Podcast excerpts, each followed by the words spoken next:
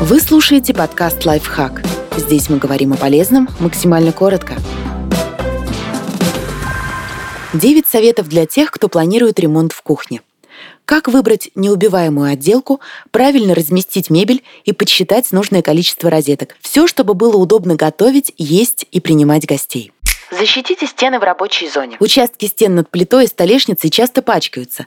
Их нужно предохранять от брызг жира кусочков еды. Для этого в рабочей зоне выкладывают фартук, защищенный устойчивым материалом участок стены. Чаще всего для отделки используют керамическую плитку, закаленное стекло или панели из ДСП. Подсчитайте необходимое количество розеток. Чтобы рассчитать количество розеток в рабочей зоне, прикиньте, сколько приборов вы используете каждый день. И к этому числу добавьте еще 2-3 точки. Если нужен доступ к электросети неподалеку от мойки, покупайте влагозащищенную розетку с крышкой.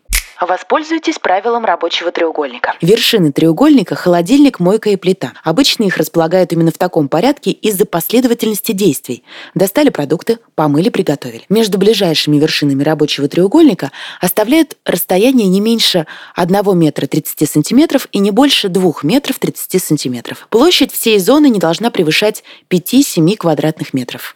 Что еще нужно помнить? План спасает от лишних трат и неудобств при ремонте. Отделочные материалы для кухни не должны бояться воды, грязи, высоких температур и влажных уборок. Материалы, которые прослужат долго, не обязательно дорогие. Розеток много не бывает. Света тоже. Безопасность на первом месте. Если в доме газовая плита, выбирайте огнестойкие материалы и не закрывайте вентиляционную решетку. Кухня подстраивается под человека, а не человек под кухню.